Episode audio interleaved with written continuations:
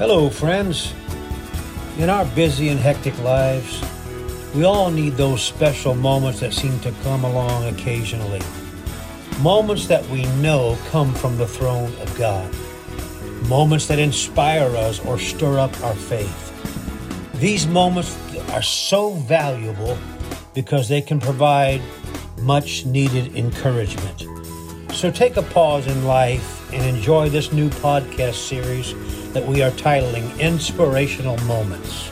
Short, brief, and we pray very inspiring. Remember, great is the Lord and greatly to be praised. The baby comes, the baby grows up, the baby's a grown man. He gets sick, he dies. The Bible said she took him, Brother Plail, and laid him upon the bed of the man of God. So, what, 18 years later? It was still his bed.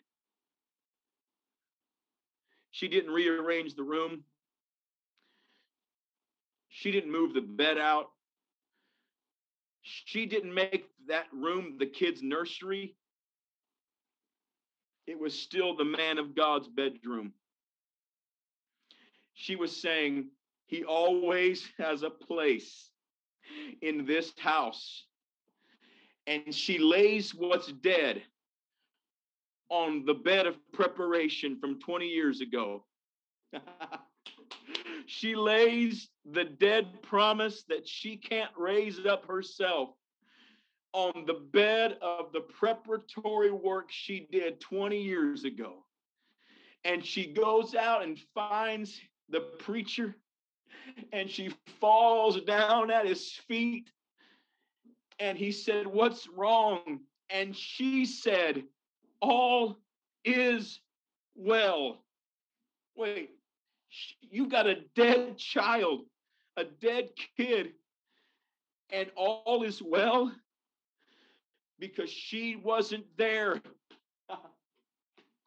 to ask for herself. Her motive was still whatever the man of God decides to do, that's the will of God. And so she laid at his feet, and then Elisha said to the servant, Go lay my staff upon her. So the servant runs home and puts the staff on the kid, and the kid doesn't resurrect. Nothing happened. Nothing changed. Why? Because it takes the man of God to bring the miracle back into the house. And so he comes in the home knowing someone else has already tried to raise up this miracle and it did not work. And he stretches himself on the child child and he and God starts resurrecting the kid from the dead because the room was still the man of God's room.